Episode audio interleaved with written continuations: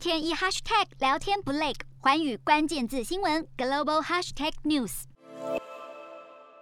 过去一个世纪以来，美国旧金山渡船都是靠柴油发动，如今终于有新的替代燃料能够使用。这是全球第一艘完全用氢气燃料运作的载客渡轮，由位在华盛顿的 AAM 造船厂设计，能够载运七十五名乘客，并且达成零污染排放。海洋工业，尤其是国际海运，目前所采用的燃料运作，占了全球二氧化碳将近百分之三的排放，比空运的排放数字还要更高。因此，氢气燃料的运用可以有效减缓地球暖化。然而，这项创新并不是完全没有漏洞。如果氢气从燃料缸里漏出，同样会造成温室气体排放。AAM 造船商对于这项船运新能源则是充满信心，表示这会成为海上运输逆转未来的重要关键。日韩焦点全面掌握。东亚局势全球关注，我是主播刘以晴。全新节目《环宇看东亚》，锁定每周四晚间九点，《环宇新闻》MOD 五零一中加八五开破二二二，以及晚间十点，《环宇新闻》YouTube 频道播出。